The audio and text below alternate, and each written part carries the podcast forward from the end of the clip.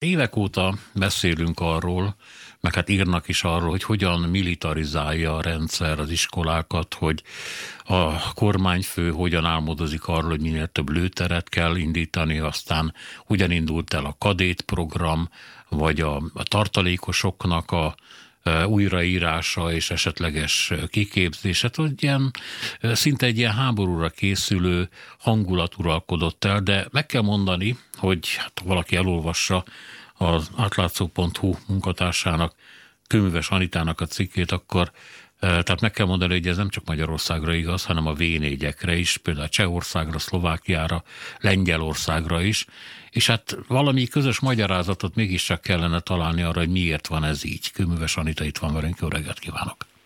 Jó reggelt kívánok! Mire jutott a cikkében, illetve nem kezdjük az elején? Szóval például Lengyelországban mi a helyzet ezzel, mert volt egy olyan mondat, ami arról szólt, hogy még a fél legális militáris, militáris szervezeteket is valahogy megtűri a kormány, vagy legalizálja.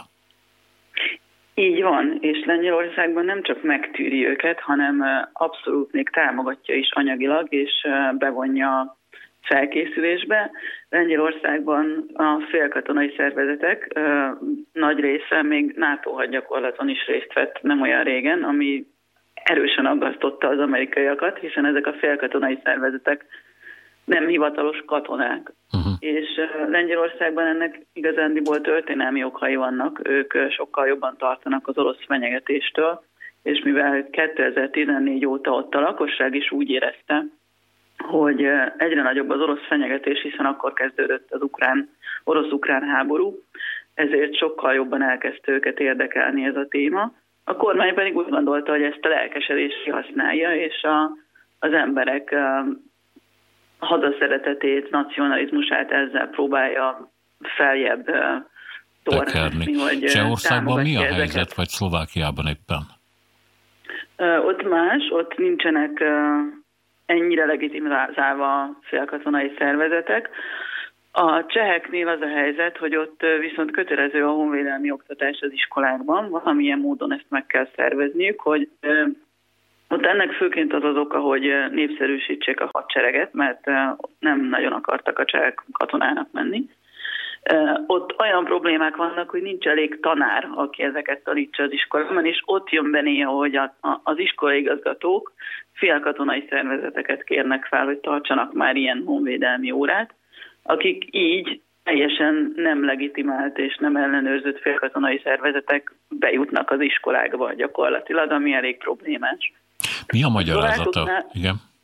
Bocsánat. A szlovákoknál csak még akkor hozzáteszem azt is, mert benne volt a kérdésbe, ott a legnagyobb problémát a Szlovánszki Blanci nevű félkatonai szervezet okozza, amely egy ilyen nacionalista orosz barát szervezet, ami 7 éve van, és az egyenruhájuk, a formációik, a, a, a működésük nagyon hasonlít a, a szlovák hadseregére, megtévesztően, de nem, nem a szlovák hadsereg részei. Uh-huh.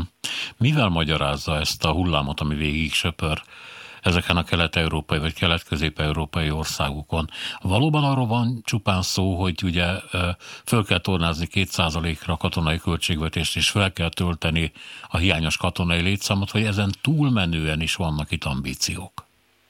El kell választani egymástól a NATO kötelezettséget és ezt a 2%-os kötelezettséget, illetve a lakosságnak a, a a katonasággal való nevelését.